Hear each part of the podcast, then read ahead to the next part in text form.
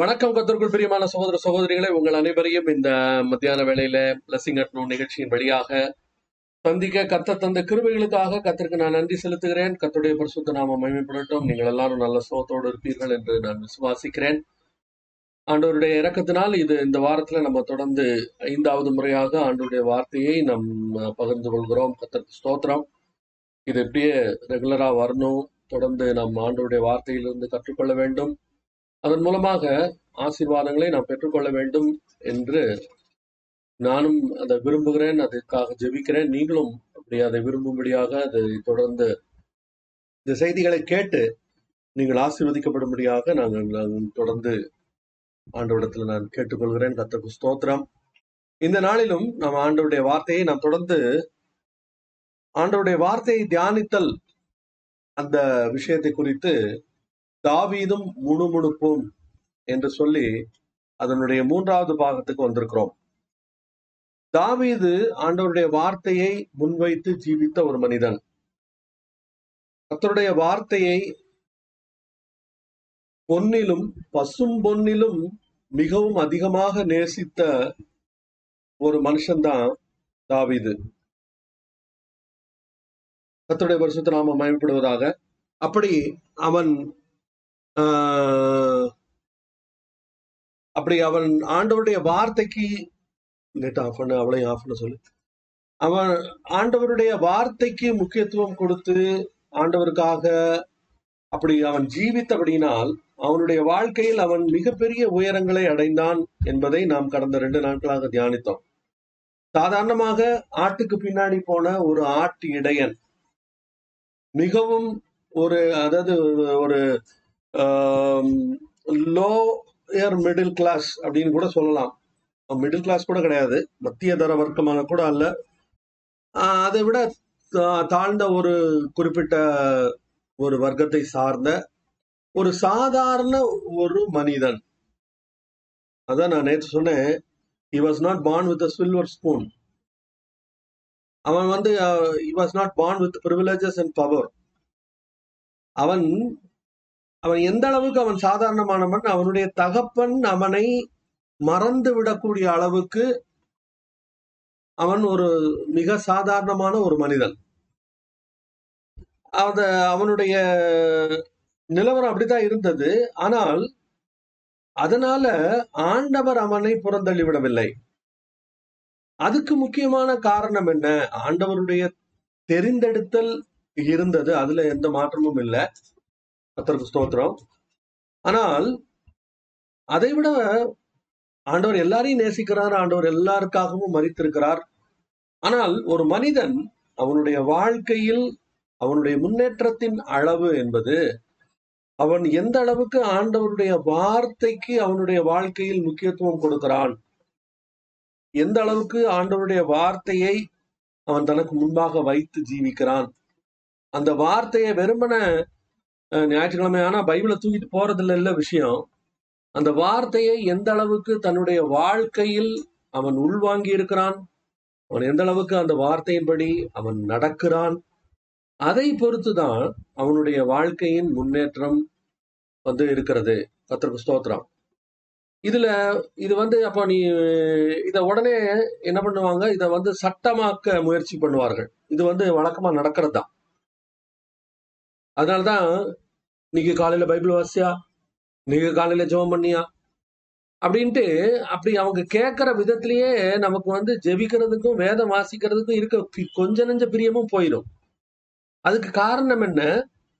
அந்த ஆண்டவருடைய வார்த்தையை வாசிப்பதனுடைய உண்மையான ஆசீர்வாதத்தையும் அதனுடைய நன்மையையும் அதை சொல்லி கொடுக்கிற விதத்துல சொல்லி கொடுக்காம போய் சும்மா வாசி வா வா, நீ வாசிக்கலையா? இன்னைக்கு வாசிக்கலையா? அப்படின்னு சொல்லி வெறும் ஒரு குற்ற மனசாட்சியை உண்டாக்கி விட்டு அவனுக்கு என்ன தோணும்? போச்சு நான் இன்னைக்கு பைபிள் வாசிக்கல நான் இன்னைக்கு செத்தண்டடோய் அப்படின்னு யோசிக்கக்கூடிய அளவுக்கு அவனுக்கு குற்ற மனசாட்சியை ஜனங்கள் என்ன பண்ணிடுறாங்க? வளர்த்து விட்டுறாங்க. ஆனால் அப்படிப்பட்ட ஒரு குற்ற மனசாட்சியை வளர்க்கும் வண்ணமாக அதற்காக நான் ஆண்டவருடைய வார்த்தையை நாம் சொல்லவில்லை பேசவில்லை. கத்திரக்கு ஸ்தோத்திரம். ஆண்டவர் அவருடைய பிள்ளைகள் அவரிடத்தில் வருவதை அவர் வந்து நேசித்து வர வேண்டும் என்று விரும்புகிறார். ஏன் ஆண்டவர் யாரையுமே பிடிச்சி கழுத்தை பிடிக்கிறது இல்ல ஜெபிச்சா நமக்கு நல்லது. நமக்கு நல்லதா? ஆண்டவருக்கு நல்லதா? நமக்கு தான் நல்லது. வேதம் வாசித்தா நமக்கு நல்லதா? ஆண்டவருக்கு நல்லதா? ஆண்ட- அதுவும் நமக்கு தான் நல்லது. அப்போ ஏன் அதை வந்து நீ செஞ்சே ஆகணும் அப்படின்னு ஆண்டவர் ஏன் கழுத்து பிடிக்கிறது இல்லை ஏன் க- ஆண்டவர் அப்படி கழுத்து பிடிக்கிறது இல்ல அப்படின்னா ஆண்டவர் வந்து நீ என்னை நேசிச்சு என் பின்னாடி வா. எந்த கட்டாயத்தின் பேரிலும் நீ வந்து என் பின்னாடி வர வேண்டாம். கட்டாயத்தின் பேர்ல நீ வந்து வந்துதான் ஆகணும் கோயிலுக்கு வந்துதான் ஆகணும் ஜெபம் பண்ணி தான் ஆகணும் பைபிள் படிச்சே ஆகணும் மனப்பாடம் பண்ணியே ஆகணும்னு பாடா படுத்தி எடுத்தவங்க யாரும் அவங்களுக்கு பெரிய அளவுல அவங்க வந்து சந்தோஷமா இருக்கிற மாதிரியும் தெரியல. அல்லது எப்படி சொல்ல போ- சொல்றது? அவங்க வந்து பெரிய அளவுல சக்சஸ்ஃபுல்லா இருக்கிற மாதிரியும் தெரியல. எனக்கு அருமையான சகோதரி சகோதரிய தாவீது ஆண்டவருடைய வார்த்தையை வந்து எப்படி வாசித்தான்? அவன் விரும்பி வாசித்தான். அவன் விருப்பத்தோடு அதிலே நேரம் செலவழித்தான். அவன் சொல்றான் ஒரு இடத்துல எனக்கு வந்து ஆயிரம் அதாவது வெள்ளியும் பொன்னை பார்க்கிலும் உடைய ஆஹ், வேதம் வந்து விலையேற பெற்றது அப்படின்னு சொல்லி ஆண்டவருடைய வார்த்தையின் மகத்துவத்தை நூத்தி பத்தொன்பதாவது சங்கீதத்துல அவன் விவரிக்கிறத அந்த அத வந்து அழக அழகா வந்து ரசிச்சு காணாது. கத்திரக்கு ஸ்தோத்திரம். ஆண்டவர் என்ன ஒரு ஒரு வருஷம் பூராவும் நூத்தி பத்தொன்பதாவது சங்கீதத்தை வாசிக்க வைத்தார். வேற எந்த பைபிள் போர்ஷனையும் நான் வாசிக்கல. நூத்தி பத்தொன்பதாவது சங்கீதத்தை மட்டுமே கிட்டத்தட்ட முன்னூத்தி அறுபத்தஞ்சு ஒரு வருஷம் முழுக்க நான் வாசிச்சிருக்கேன். அதனால் நான் ஆசீர்வதிக்கப்பட்டேன்னா என்றால் நூறு சதவீதம் ஆசீர்வதிக்கப்பட்டேன். அதுல எந்த மாற்று கருத்துமே இல்லை. அப்படி ஆண்டவருடைய வார்த்தையை நாம் தேடி வாசிக்க வேண்டும். அப்படி தேடி வாசிப்பதுதான் அப்படி அது வாசிக்கும் போது அந்த வார்த்தையை அதுக்கு முக்கியத்துவம் கொடுக்கும்போது அந்த வார்த்தையோடு நாம் எப்படி நேரம் செலவழிக்கிறோம்? அதுதான் தியானம். இரவும் பகலும் தியானமா இருத்தல் அப்படிங்கிறது என்னது? அந்த வார்த்தையோடு நாம் எப்படி நேரம் செலவழிக்கிறோம்? நேத்து உங்களுக்கு நான் ஒரு சில கான்செப்ட் சொல்லி கொடுத்தேன். அதாவது முதலாவது பாவம் அதாவது ஆண்டவருடைய வார்த்தையை நான் வாசிக்கிறோம். அதுல வாசிக்கிறதுல என்னுடைய வாழ்க்கையில் இருக்கக்கூடிய ஏதாவது குறிப்பிட்ட வகையான பாவத்தை குறித்து அந்த வார்த்தை என்னோடு கூட பேசுகிறதா என்று பார்க்க வேண்டும். அடுத்தது அதுல நான் அதுல நான் சு- கொள்வதற்கு நான் சொந்தம் கொண்டாடுவதற்கு வாக்குத்தத்தம் இருக்கிறதா என்று பார்க்க வேண்டும். அதுல ஆண்டவரை துதிப்பதற்கு வாய்ப்பு இருக்கிறதா என்று பார்க்க வேண்டும். அதுல உள்ள வார்த்தையை வைத்து ஜெபிப்பது எப்படி? அந்த அந்த அந்த வார்த்தையையே தேவனுடைய வார்த்தையையே எப்படி ஜெப ஜெபமாக்கலாம் என்று யோசிக்க வேண்டும்.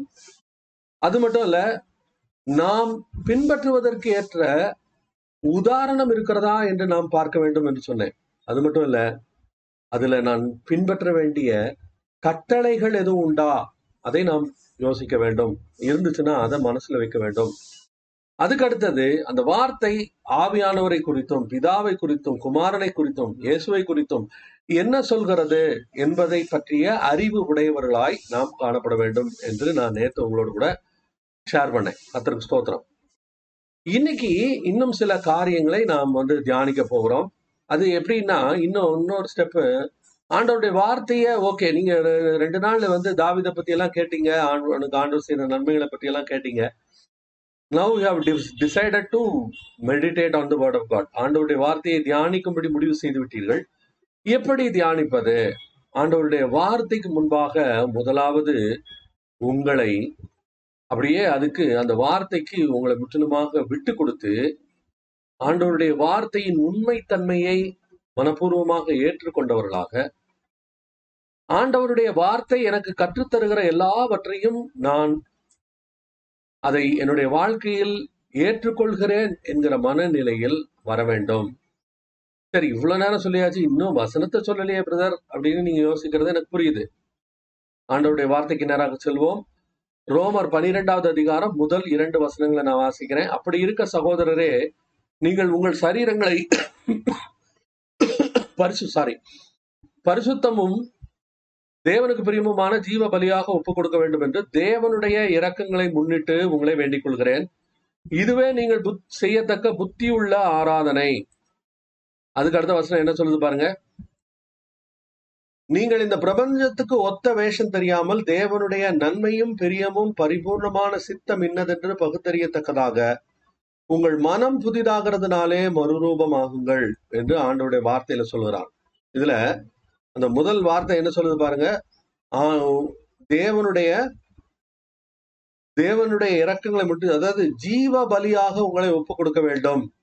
கர்த்தருக்கு ஸ்தோத்திரம். ஆண்டவருடைய வார்த்தையை நம்ம வாசிக்கும் போது நாம் செய்ய வேண்டிய முதல் காரியம் ஆண்டவரே நான் வந்து ஹலோ? ஆண்டவரே நான் வந்து என்னுடைய வார்த்தையை நான் என்னுடைய வாழ்க்கையை நான் உடைய கருத்துல ஒப்பு கொடுக்குறேன். ஆண்டவருடைய வார்த்தைக்கு நேராக என்னை ஒப்பு கொடுக்குறேன்னு சொல்லி ஆண்டவர்கிட்ட நம்ம விட்டு கொடுக்க வேண்டும். கர்த்தருக்கு ஸ்தோத்திரம். அடுத்தது நம்ம செய்ய வேண்டிய இன்னொரு முக்கியமான ஒரு காரியம் என்ன? ஆண்டவருடைய வார்த்தைக்கு வரும்போது வார்த்தையின் முன்பாக நாம் ஆண்டவருடைய வார்த்தையை அஹ், வாசிக்கும் போது ஒரு மன்னிக்கிற மனப்பாவத்தோடு மனபாவத்தோடு நான் ஆண்- நாம் ஆண்டவருடைய வார்த்தையை எடுக்க வேண்டும். அப்படின்னா என்ன அர்த்தம்? ஆண்டவர் வந்து நம்மளை மன்னிக்கிறார். ஆண்டவர் நம்முடைய எல்லா குற்றங்களையும் பாவங்களையும் அக்கிரமங்களையும் நீக்கி அவர் இப்போ வரைக்கும் நம்மளை சுத்திகரிக்கிறார்.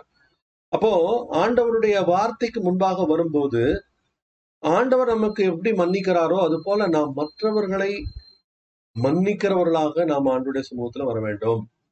அல்லது இப்படி சொல்லலாம். அதாவது ஏதாவது அந்த மன்னியாமை அல்லது மற்றவர்களோடு உள்ள விரோதம் கோபம் கசப்பு இந்த மாதிரியான விஷயங்களோடு நீங்க வந்து ஆண்டவருடைய சமூகத்துல வந்திருந்தால் அது எல்லாவற்றையும் ஆண்டோடத்துல அதை அறிக்கையிட்டு அதை விட்டுவிட்டு உங்களை மன்னித்து ஆண்டோடைய சமூகத்துல நீங்கள் வந்து இருக்கும்போது அப்போ நீங்க வந்து ஆண்டவருடைய வார்த்தையை கேட்கிறவர்களாக மாறிவிடுவீர்கள். அப்பொழுது நீங்கள் செய்கிற ஆராதனை புத்தியுள்ள ஆராதனையாக மாறிவிடுகிறது. கத்துடைய பரிசுத்த நாம மகிமைப்படட்டும். அடுத்ததாக நாம் ஆண்டவருடைய வார்த்தையை வாசிக்கும் போது முதலாவது என்ன செய்யறோம் நம்ம வந்து ஆண்டவருடைய அந்த அந்த வார்த்தையில் என்னெல்லாம் சொல்லப்பட்டிருக்கிறது?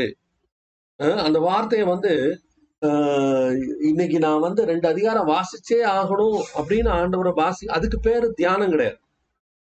அதுக்கு பேரு வந்து ஒரு உங்களுடைய மதத்தில் உள்ள ஒரு முறைமையை நீங்கள் கைக்கொள்கிறீர்கள் it is only a ritual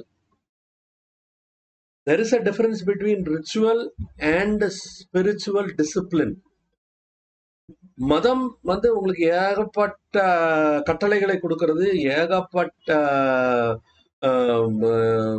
என்ன சொல்றது கமாண்ட்மெண்ட்ஸ் கட்டளைகள் நியமங்கள் அது இதுன்னு நீ இப்படி பண்ணணும் அப்படி பண்ணணும் இப்படி வரணும்னா அந்த மாதிரி வரணும் அப்படி வரணும்னா இப்படி வரணும் அப்படின்னு நூற்றுக்கணக்கான சட்ட திட்டங்களை உங்களுடைய மதம் கொடுக்கறது.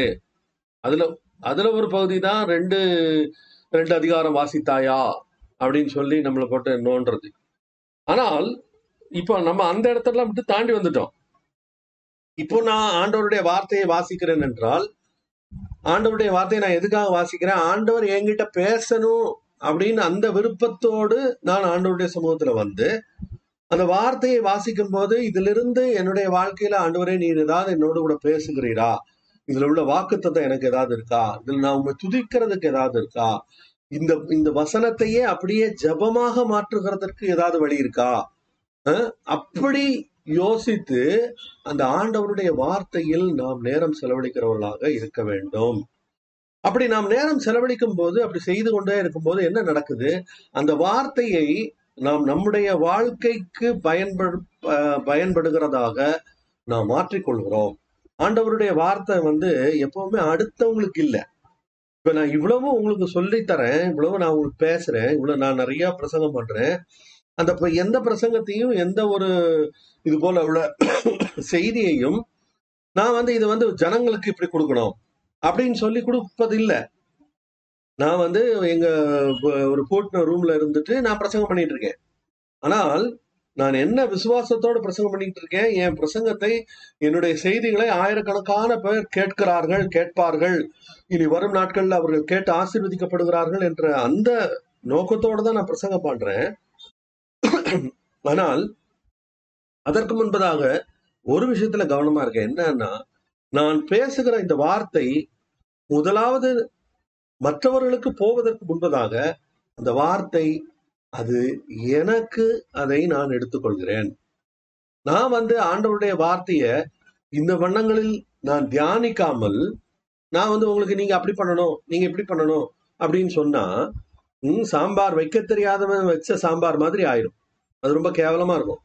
ஆனா ஆண்டவருடைய வார்த்தையை அதை படித்து அதை கற்றுக்கொண்டு அதை பின்பற்றி அதை நம்முடைய வாழ்க்கையில் பயிற்சித்து அதை கற்றுக் கொடுக்கும் போது கண்டிப்பாக அது மற்றவர்களுக்கும் ஆசீர்வாதமாக இருக்கும். கத்துடைய பரிசுத்த நாம மகிமைப்படுவதாக. அடுத்தது பாருங்க.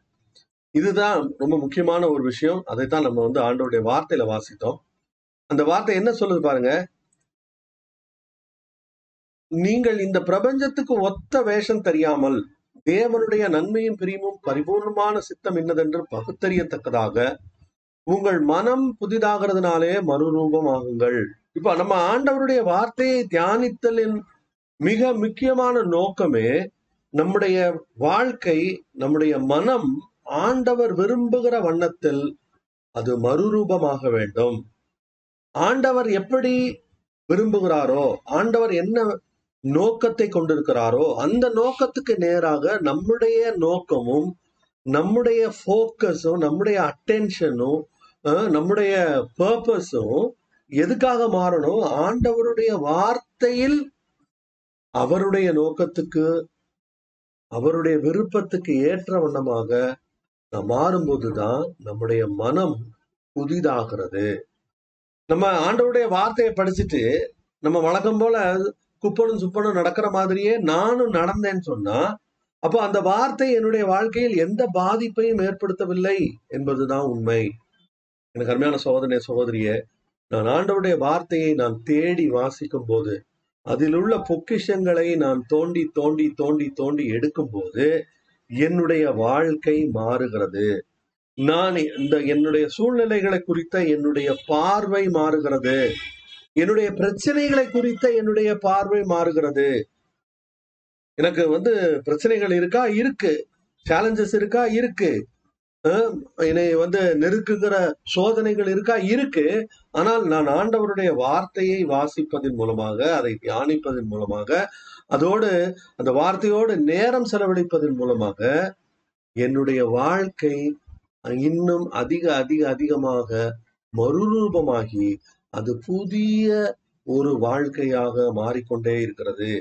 எனக்கு அருமையான சோதனை சகோதரியே அப்படிப்பட்ட ஒரு புதிய வாழ்க்கை நீ வாழும்படியாக ஆண்டவர் உன்னையும் அழைக்கிறார். அதுக்கு நீ செய்ய வேண்டியதெல்லாம் என்ன? ஆண்டவருடைய வார்த்தைக்கு உங்களை ஒப்பு கொடுக்க வேண்டும்.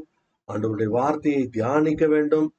இந்த செய்தியும் வந்து இப்ப நான் இந்த இந்த மூணு நாள் கொடுத்த இந்த செய்தியை நீங்க வந்து ஒரு தடவை கேட்டுட்டு விடலாம். அல்லது you can take time and and listen to it over and over again ஒரு ரெண்டு தடவை மூணு தடவை கேட்டுவோம் இப்படி பண்ணணுமா? இப்படி பண்ணணுமா? அப்படின்னு கேட்டு அப்படி நீங்க அதுக்கு அதன்படி நீங்கள் நடந்தால் கண்டிப்பாக உங்களுடைய வாழ்க்கையில் மிகப்பெரிய ஆசீர்வாதத்தை காண்பீர்கள். என்னுடைய தொலைபேசி எண் கொடுத்துருக்கேன் தொண்ணூத்தி எட்டு தொள்ளாயிரத்தி நாற்பது ஐநூத்தி பதினொன்று தொண்ணூத்தி ஒன்பது அது ஒரு வாட்ஸ்அப் நம்பர் அதுல உங்களுடைய சாட்சிகளை உங்களுடைய காரியங்களை நாங்கள் குறித்து கேள்விப்பட விரும்புகிறோம். அதுல எங்களை தொடர்பு கொள்ளுங்கள். கத்ததாமே உங்களை ஆசீர்வதிப்பாராக. மீண்டும் அடுத்த பிளஸிங் அட் நிகழ்ச்சியில் உங்களை சந்திக்கும் வரை உங்களிடமிருந்து விடைபெறுவது உங்கள் சகோதரன் சந்தோஷ். அலலூயா